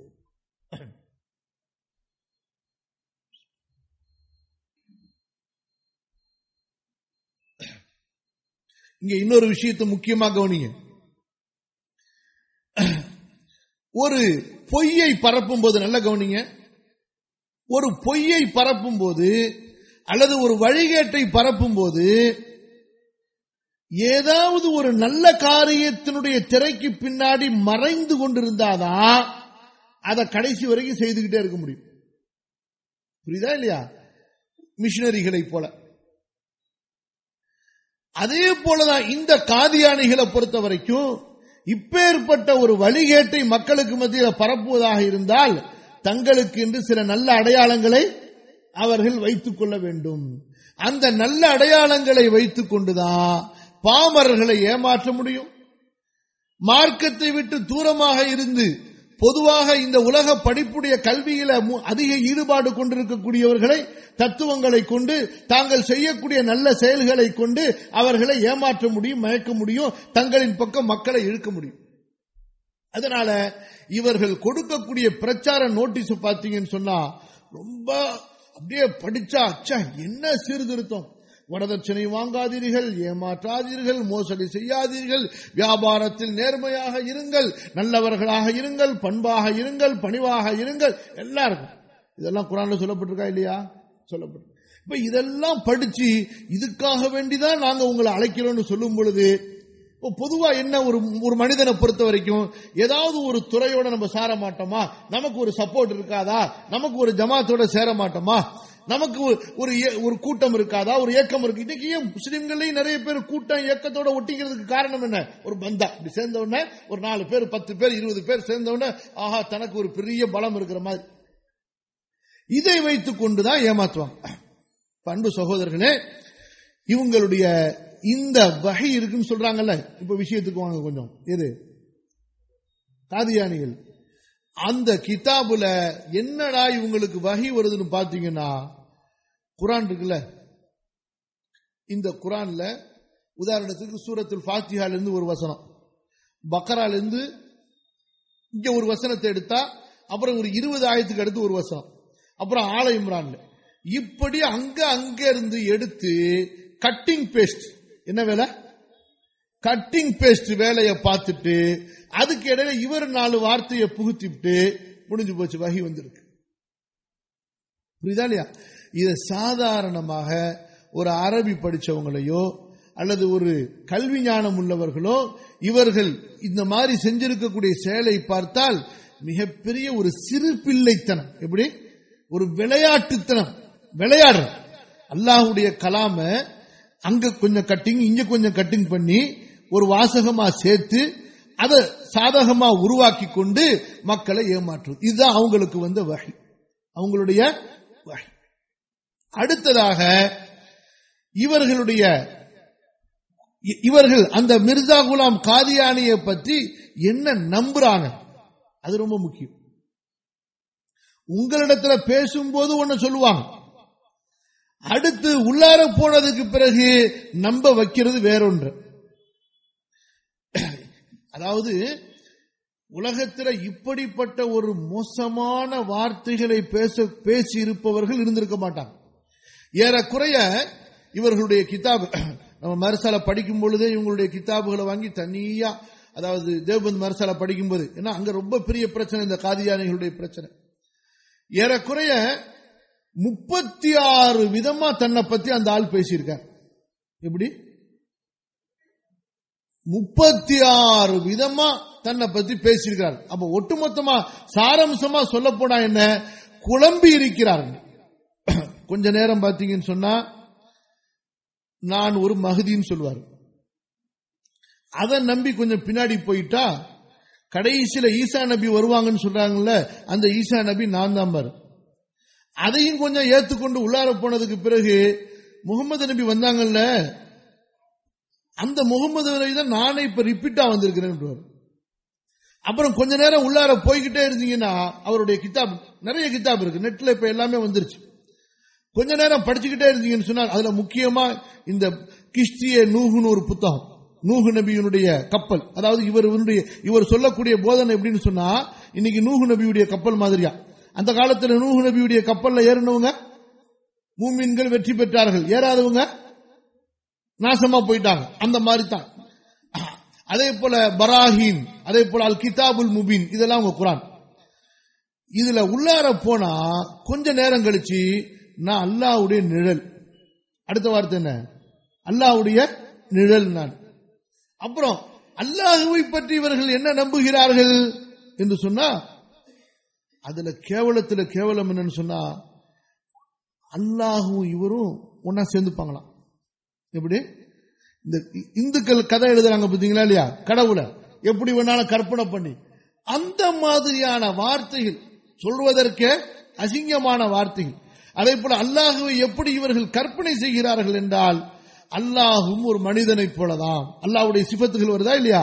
அந்த சிபத்துகளை வைத்துக்கொண்டு அல்லாஹுவை மனிதனைப் போல அவனும் சாப்பிடுறான் அவனும் குடிக்கிறான் அவனும் தூங்குறான் அவனுக்கு மறதி ஏற்படுகிறது.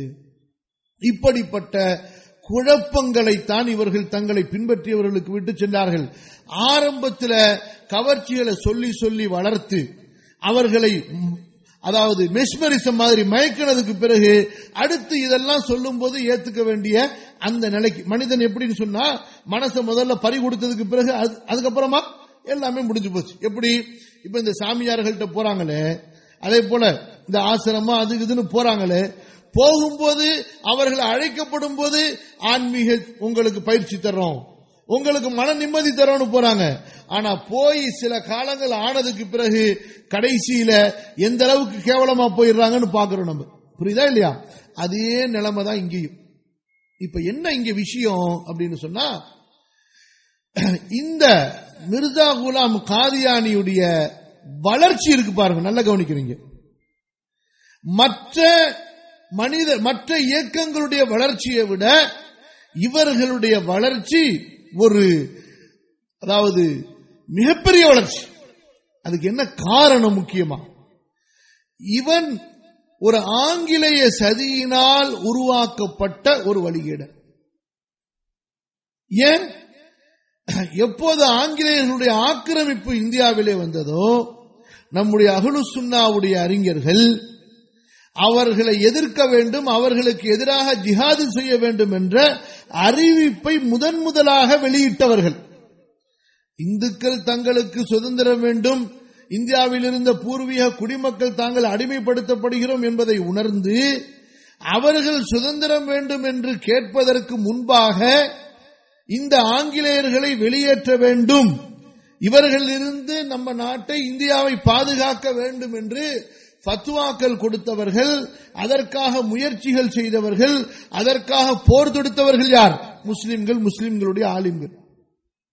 அப்ப இந்த நேரத்தில் தான் இந்த மனிதனுடைய உளறல்கள் புரியுதா இல்லையா? இந்த உளறல்களை ஆங்கிலேயர்கள் பார்க்கிறாங்க. ஆக அழகா உளர்றானே. இப்படிப்பட்ட ஆள் தானே நமக்கு தேவை என்பதாக அவனை வளர்த்தவர்கள் இவர்கள். ஆகவேதான் இந்த மிர்சா குலாம் காதியானி அவனுடைய சப்போர்ட் படித்தவன் கூட. பாரசீக நாட்டிலிருந்து வந்து குடியேறியவர்கள் படித்த குடும்பத்தை சேர்ந்தவர் ஆங்கிலேயர்களிடத்தில் பதவி வகித்தவர். அப்ப இவர்களுடைய நெருக்கம் கிடைச்ச உடனே தன்னுடைய பிரச்சாரத்தை ஆரம்பிச்சு மக்கள் கூட்டம் சேர்ந்த உடனே அடுத்த அடுத்ததாக மக்களை ஒன்று திரட்டுவதற்கு ஒன்று சேர்ப்பதற்கு ஆங்கிலேயர்களுடைய அந்த யோசனையின்படி வழிகேடு சிந்தனைகளை கொடுத்து முஸ்லிம்களை பிரிக்கணும். ஆகவேதான் இவர் மக்களுடைய கூட்டத்தை சேர்த்த உடனேயே மக்களுக்கு சொன்ன முதல் ஃபத்வா என்ன தெரியுமா? இதுதான் கவனிக்க வேண்டிய விஷயங்கள்ல முக்கியமான விஷயத்துல ஒரு விஷயம். என்ன? நாம் இந்தியாவிலே ஜிஹாது செய்யக்கூடாது. ஆங்கிலேயர்களை நாம் ஏற்றுக்கொள்ள வேண்டும். அவர்களுடைய ஆட்சியை ஏற்றுக்கொள்வது இது நமக்கு அல்லாஹுடைய கட்டளை. ஆங்கிலேயர்களுக்கு எதிராக ஜிஹாது செய்வது அநியாயம். என்பதாக மக்களுக்கு முதல் முதல்ல ஃபத்வாவை கொடுத்தார். சொல்லவா வேணும் ஆங்கிலேயர்களுக்கு இதுக்கப்புறமா? அதுக்கு பிறகு அவருடைய அடுத்த அடுத்த கொள்கைகளை பார்த்தவர்கள் முஸ்லிம்களை கூறு போட்டு பிளவுபடுத்தி இவர்களை பலவீனப்படுத்த வேண்டும் என்றால் இந்த சக்திக்கு நம்ம சப்போர்ட் பண்ணாதான் எனவேதான் அவர்களுக்கு பொருளாதார சப்போர்ட் பண்ணாங்க. அதற்கு பிறகு இன்று வரைக்கும் பார்த்தீர்கள் என்றால் பிரிட்டனிலே அங்கீகரிக்கப்பட்ட மிகப்பெரிய ஒரு இஸ்லாமிய இயக்கமாக அவர்கள் இருக்கிறார்கள். ஏனைய முஸ்லிம்களுக்கு இருக்கக்கூடிய மஸ்ஜிதை விட பொருளாதாரத்தை விட அரசாங்கத்திடத்தில் இருக்கக்கூடிய சலுகையை விட மிகப்பெரிய சலுகை இவர்களுக்கு. இன்னொரு விஷயத்தை நான் உங்களுக்கு சொல்லட்டுமா? சொல்லட்டுமா வேணாமா? சொல்றேன். நிறைய விஷயம் இருக்கு. இன்னும் இன்னும் பாதிக்கு கூட நம்ம போ உள்ளாரே போல. இதுதான் ஏன் பிரச்சனை. என்ன? விஷயத்துக்கு வாங்க. நீங்க இந்த நியூஸுகள் சில முக்கியமான செய்திகளை பார்க்கக்கூடியவங்களா இருந்தா உங்களுக்கு தெரியும். நம்ம நாட்டுடைய பிரதமர் சமீபத்தில் இஸ்ரேல் போனார். சரியா? எந்த நாட்டு பிரதமரும் இதுவரைக்கும் இந்தியா பிரதமர் யாரும் இஸ்ரேலுக்கு போனதில்லை. போனார். போயிட்டு போறாரு மனுஷன். நல்லபடியா போட்டோம். நல்லதை செய்யட்டும். நமக்கு என்ன இருக்கு? நமக்கும் அரசியலுக்கும் நல்லதா இருந்தா ஏத்துப்போம். போனாரா போய் சந்திச்சார். நீங்க பாத்தீங்களாங்க? இஸ்ரேல்ல எங்க நாட்டிலையும் முஸ்லிம்கள் இருக்கிறாங்க என்பதை காட்டுறதுக்காக வேண்டி புரியுதா? இந்தியாவிலிருந்து வந்த பிரதமரை ஏன்னா இந்தியாவில் பெருமளவு முஸ்லிம்கள் இருக்கிறாங்க. அப்ப இந்திய பிரதமரை வரவேற்கிறதுக்கு பல அந்த சமய மக்கள் அவங்க கொண்டு வந்துடுறாங்க. அப்ப அதுல முஸ்லிம்கள் சார்பாக முஸ்லிம்கள் என்று சொல்லி எங்க நாட்டிலையும் முஸ்லிம்கள் இருக்கிறாங்க இங்கேயும் முஸ்லிம்களுக்கு உரிமை இருக்கு. உங்களை வரவேற்கிறதுல முஸ்லிம்களும் சந்தோஷப்படுறாங்கன்னு சொல்லி யாரை கொண்டு வந்து வச்சிருந்தாங்க தெரியுமா? இந்த காதியானியுடைய தலைவர் தான் அந்த தலைவர் நம்ம நாட்டு பிரைம் மினிஸ்டருக்கு கை கொடுக்கிறாரு. கை கொடுத்து நான் முஸ்லிம் என்று சொல்லி அறிமுகப்படுத்திக்கிறார் நாங்க காதியானி அகமதியா ஜமாத்தை சேர்ந்த முஸ்லிம். எனக்கு நல்லா தெரியும் இந்தியாவில் இருக்கக்கூடிய காதியானி அகமதியா ஜமாத்துக்கு நீங்க ரொம்ப சப்போர்ட்டா இருக்கிறீங்கன்னு சொல்லி. இதே வார்த்தை. நான் சந்தோஷப்படுகிறேன். உங்களை இங்கே வரவேற்பதில் மகிழ்ச்சி அடைகிறேன் சொல்லி வரவேற்கிறார். புரியுதா உங்களுக்கு இப்ப? புரியுதா இல்லையா? எங்கிருந்து அந்த வேறு வருதுன்னு சொல்லி. அங்கே ஒரு அகலு சுன்னாவுடைய அறிஞர் கொண்டு போகப்படவில்லை. குரான் சுன்னாவை கற்ற ஒரு அறிஞர் அங்கே இல்லை. யார் கொண்டு போகப்படுகிறார்? இந்த அகமதியா அகமதியா என்று இவர்கள் சொல்லக்கூடிய நம்ம வைக்கிற பேர் என்ன? காதியான் இந்த ஜமாத்தை சேர்ந்தவருடைய தலைவரை கொண்டு சென்று நம்ம நாட்டுடைய பிரைம் மினிஸ்டர் வரவேற்கிறாங்க. அந்த தலைவர் சொல்றாரு தன்னை அறிமுகப்படுத்திக் கொண்டு எனக்கு நன்றாக தெரியும் இந்தியாவில் உள்ள அகமதியா மிஷனுக்கு ஜமாத்துக்கு நீங்கள் ரொம்ப சப்போர்ட்டாக இருக்கிறீர்கள் என்று. அன்பு சகோதரர்களே இப்படிப்பட்ட ஒரு சதி திட்டத்திற்கு பின்னாலிருந்து இவர்கள் வளர்க்கப்பட்டவர்கள். உருவானது என்னமோ முட்டாள்தனமா கிற்கத்தனமா உளறி இவன்? ஆனால் இவர்கள் இப்படி ஒரு அபார வளர்ச்சி அடைந்து இன்றைக்கு வளர்ந்த நாடுகளில் இருந்து வளர்ந்து கொண்டிருக்கக்கூடிய நாடுகளில் இருந்து அரசாங்கத்துடைய ஆதரவோடு பாதுகாப்பாக இவர்கள் இருப்பதற்கு காரணம் என்ன? உலகத்தினுடைய மிகப்பெரிய சக்திகள் தீய சக்திகள் அதாவது இஸ்லாமிய முஸ்லிம்களை பிளவுபடுத்தி பலவீனப்படுத்த வேண்டும் என்ற சக்திகள் இவர்களுக்கு பின்னால் இருப்பது. அதனாலதான் அமெரிக்கால நீங்க பாத்தீங்கன்னு சொன்னா எல்லா பெரிய பணக்கார சிட்டிலையும் ரொம்ப பெரிய வெல்த்தியா இவங்க இருப்பாங்க. புரியுதா இல்லையா? அடுத்து பாருங்க. அல்லாஹ் முசல்லி அல நபீன முகமது இவங்களுடைய இந்த பிரச்சாரத்தை பொறுத்த வரைக்கும் இஸ்லாம போதிக்கணும் மக்களுக்கு நல்லதை சொல்லணும் இதெல்லாம் இவர்களுடைய நோக்கம் அல்ல. இவர்களுடைய நோக்கத்தை பொறுத்த வரைக்கும் முஸ்லிம்களை இந்த கொள்கையிலிருந்து பலவீனப்படுத்த வேண்டும். இவர்களை பலவீனப்படுத்த வேண்டும். ஏன்? பாருங்க. ரசூலுல்லா இஸ்லா அலிஸ்லாம் அவர்களுடைய காலத்துக்கு பிறகு யகூதிகள் அவங்க புரிந்த ஒன்று விஷயம் என்ன? இனி முஸ்லிம்களை ஆயுதத்தால் நம்ம தாக்கி பலவீனப்படுத்தி அவர்களை வெற்றி கொள்ள முடியாது. என்ன செய்யணும்? அவங்களுக்கு மத்தியில பிரிவினையை உண்டாக்கணும். ஆகவேதான் அப்துல்லா இப்னு சபா என்பவனை அவர்கள் விலைக்கு வாங்கி அவனை முஸ்லிம்களுக்குள்ளார் அனுப்பி நபியின் மீது பாசம் நபியின் குடும்பத்தின் மீது பாசம் என்ற பிரச்சாரத்தை சொல்லி அவர்கள் ஹுப்பு நபி ஹுப்பு ஆலில் பை ஹுப்பு ஆலில் ரசூல் என்பதை பிரச்சாரம் செய்து கடைசியாக ஷியாக்கள் என்ற கூட்டத்தை உருவாக்கினார் இந்த ஷியா என்ற கூட்டம் உருவானார்களே ஆரம்பத்தை பொறுத்த வரைக்கும் இவங்களுடைய பிரச்சாரம் என்ன? நபியை நேசிப்போம் நபியின் குடும்பத்தை நேசிப்போம். ரொம்ப அழகா இருந்துச்சு. ஆனா அதற்கு பிறகு கடைசியாக என்ன முன்வைத்தார்கள்? நீங்கள் நபியை நேசிப்பது உண்மையாக இருந்தால் நபியின் குடும்பத்தை நேசிப்பது உண்மையாக இருந்தால் நபியுடைய மரணத்திற்கு பிறகு அலியை அல்லவா நீங்கள் ஹலீஃபாவாக ஆக்கியிருக்க வேண்டும். அபுபக்கரை ஆக்கியது தப்பு. நீங்களும் தப்பு செய்தீர்கள். அலிக்கு அந்த பதவியை கொடுக்காமல் பதவியை பறித்துக் கொண்ட அபுபக்கரும் தப்பு செய்தார் உமரும் செய்தார் உஸ்மான். எல்லாம் கஷ்டம் இப்ப மக்கள் முதல்ல மயங்கி உள்ளார வந்துட்டாங்கல்ல? ஆரம்பத்தில் சொன்னது போல அடுத்தது இதுக்கு வந்துட்டாங்க.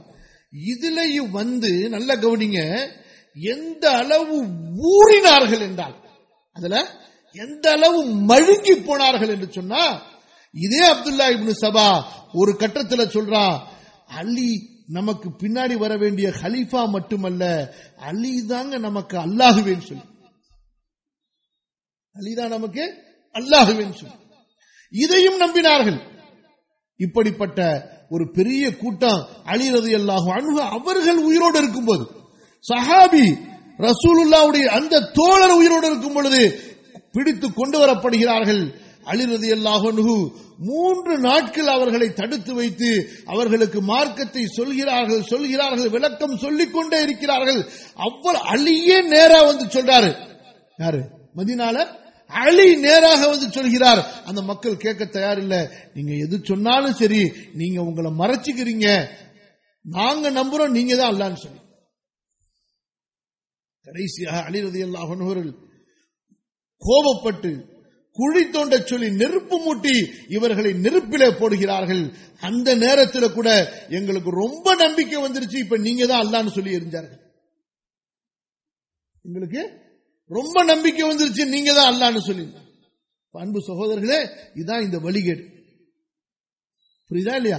இவர்களுடைய அந்த வேதங்களும் சரி இவர்கள் சொல்லக்கூடிய விஷயங்களும் சரி ஒட்டுமொத்தமாக ஒரு மனிதனுடைய ஈமானை பலவீனப்படுத்தி அல்லாஹுவின் விஷயத்தில் எப்படி நம்பிக்கை கொள்ள வேண்டுமோ அந்த நம்பிக்கையை பலவீனப்படுத்தி ரசூலுல்லாஹி சொல்லல்லாஹு அணைகிவசலம் அவர்களுடைய விஷயத்தில் அவர்களை எப்படி ஏற்றுக்கொள்ள வேண்டுமோ அதை பலவீனப்படுத்தி பிறகு சஹாபாக்கள் தாபியங்கள் இதை பலவீனப்படுத்தி புதிய ஒரு மார்க்கத்தை அதுவும் இந்த இஸ்லாமிய எதிரிகளின் மன இச்சைக்கு ஏற்ப இஸ்லாமிய எதிரிகளின் மன இச்சைக்கு ஏற்ப ஒரு புதிய தீனை மக்களுக்கு வகுத்து கொடுப்பதுதான் இவர்களுடைய கொள்கையை தவிர இஸ்லாமோ குரானோ ஹதீஸோ கிடையாது என்பதை புரிந்து கொள்ளுங்கள். புரியுதுங்களா? இது உங்களுக்கு ஒரு சுருக்கமா நான் கூறியிருக்கிறேன். அலமதுல்லா ஓரளவுக்கு புரிஞ்சிருப்பீங்கன்னு நினைக்கிறேன். இன்னும் டீப்பா அவங்களுடைய ஒவ்வொரு புத்தகத்துல போய் இதுல இதை சொல்றாரு அதுல இதை சொல்றாரு அப்படின்னு துருவி துருவி நோண்டி நோண்டி விளக்கக்கூடிய அளவுக்கு உள்ள ஒரு சபை இல்லை இது. ஏன்னா ரொம்ப ஒரு நீண்ட ஒரு நேரம் அதுக்கு தேவை. அப்ப அடிப்படை என்ன? கத்தபையன் ருஷுது மிளகு இதை நம்ம புரியணும். அல்லாஹுவின் புறத்திலிருந்து வகை என்பது முழுமையாகி விட்டது ரசூலுல்லா இஸ்லா அலிஸ்லாம் அவர்களுக்கு பிறகு ஒரு நபி வரமாட்டார்கள். முகமது சுல்லா அலிஸ்லாம் அவர்களே அல்லாவுடைய அடிமை ரசூல் என்று ஏற்றுக்கொண்டால் மட்டும் நம்முடைய ஈமான் பூர்த்தி அடையாது அவர்கள் இறுதி நபி. அவர்களுக்கு பின்னால் வகை வராது. இஸ்லாம் அல்லாவுடைய தூதரின் காலத்திலே முழுமை அடைந்து விட்டது என்பதை நாம் நம்பக்கூடியவர்களாக இருந்தால் ரசூலுல்லாஹிற்கு பிறகு இனி இறுதி ஒரு நபி இல்லை என்பதையும் நாம் நம்ப வேண்டும். ஆகவே யார் ஒருவர் அல்லாவுடைய தூதருக்கு பிறகு தனக்கு வகை வருகிறது என்று சொன்னாரோ அது எந்த வகையில் வருகிறது என்று சொன்னாலும் சரி ஜிப்ரில் கொண்டு வர்றாருன்னு சொன்னாலும் சரி இவரை பொறுத்த வரைக்கும் இவர் எப்படி சொல்வாருன்னு சொன்னா நான் உட்கார்ந்து அல்லாவிடத்துல பேசுவேன் அல்லாஹ் என்கிட்ட பேசுவான். அல்லாவ நான் பார்ப்பேன். எப்படிப்பா பார்ப்பேன்? பார்ப்பேன். எப்படி பார்ப்பேன்? மனிதனாகவும் இல்ல அப்படியும் இல்ல இப்படியும் இல்ல எப்படியா நான் பார்ப்பேன். நீங்களும் பார்க்கலாம். இப்படி அந்த சூஃபிசத்தினுடைய கொள்கையில் ஒரு கொள்கை இல்லையா? ஆகவே இந்த நம்பிக்கை என்பது மிகப்பெரிய வழிகேடு என்பதை புரிந்து கொள்ள வேண்டும். இந்த ஒரு தெளிவை நம்முடைய குடும்ப மக்களுக்கு பிள்ளைகளுக்கு சொல்லிக்கொண்டே இருக்க வேண்டும். காரணம் என்ன? இன்றைக்கு இந்த நெட்டு வாட்ஸ்அப்பு அதே போல கல்வி கூடங்கள் கல்லூரிகள் அதுவும் வெளிநாடுகளில் போய் படிக்கக்கூடிய இடங்கள்ல இவர்களுடைய இந்த மிஷினரி ரொம்ப தீவிரமா வேலை செய்கிறார்கள். இதுக்கு உதாரணம் என்னன்னு சொன்னா நான் ரெண்டு விஷயம். ஒன்று இவர்களுடைய பொருளாதாரம் இவர்களுக்கு பிறகு இந்த மேற்கத்திய நாடுகளுடைய சப்போர்ட் இதனால எந்த அளவுக்கு இவர்கள் பரவி விட்டார்கள் என்றால் இங்க பாருங்க மிஸ்ரில் இருக்கிறாங்க. இஸ்லாமிய நாடுகள்ல சவுதி அரேபியாவை தவிர எல்லா நாட்டிலையும் வசதியோட இருக்கிறாங்க அங்கீகரிக்கப்பட்டிருக்கிறார்கள். புரியுதுங்களா இல்லையா? ஆகவே ரொம்ப ஒரு கவனமாக இருக்க வேண்டியது அடுத்து வளரக்கூடிய தலைமுறைக்கு நாம் இந்த விஷயத்தை தெளிவுபடுத்தியவர்களாக உறுதிப்படுத்தியவர்களாக இந்த கொள்கையை போதித்தவர்களாக இருக்க வேண்டும். அல்லாஹ் சுபானகுவத்தாலா என்னையும் உங்களையும் நம்முடைய சமுதாய மக்களையும் இவர்களுடைய தீங்கிலிருந்து வழிகேட்டிலிருந்து பாதுகாப்பானாக. அஸ்தகுல்லாஹ் அலீம் அலி வரக்கும் ஃபஸ்தகுருஹு இன்னஹு ஹுவல் கஃபூருர் ரஹீம்.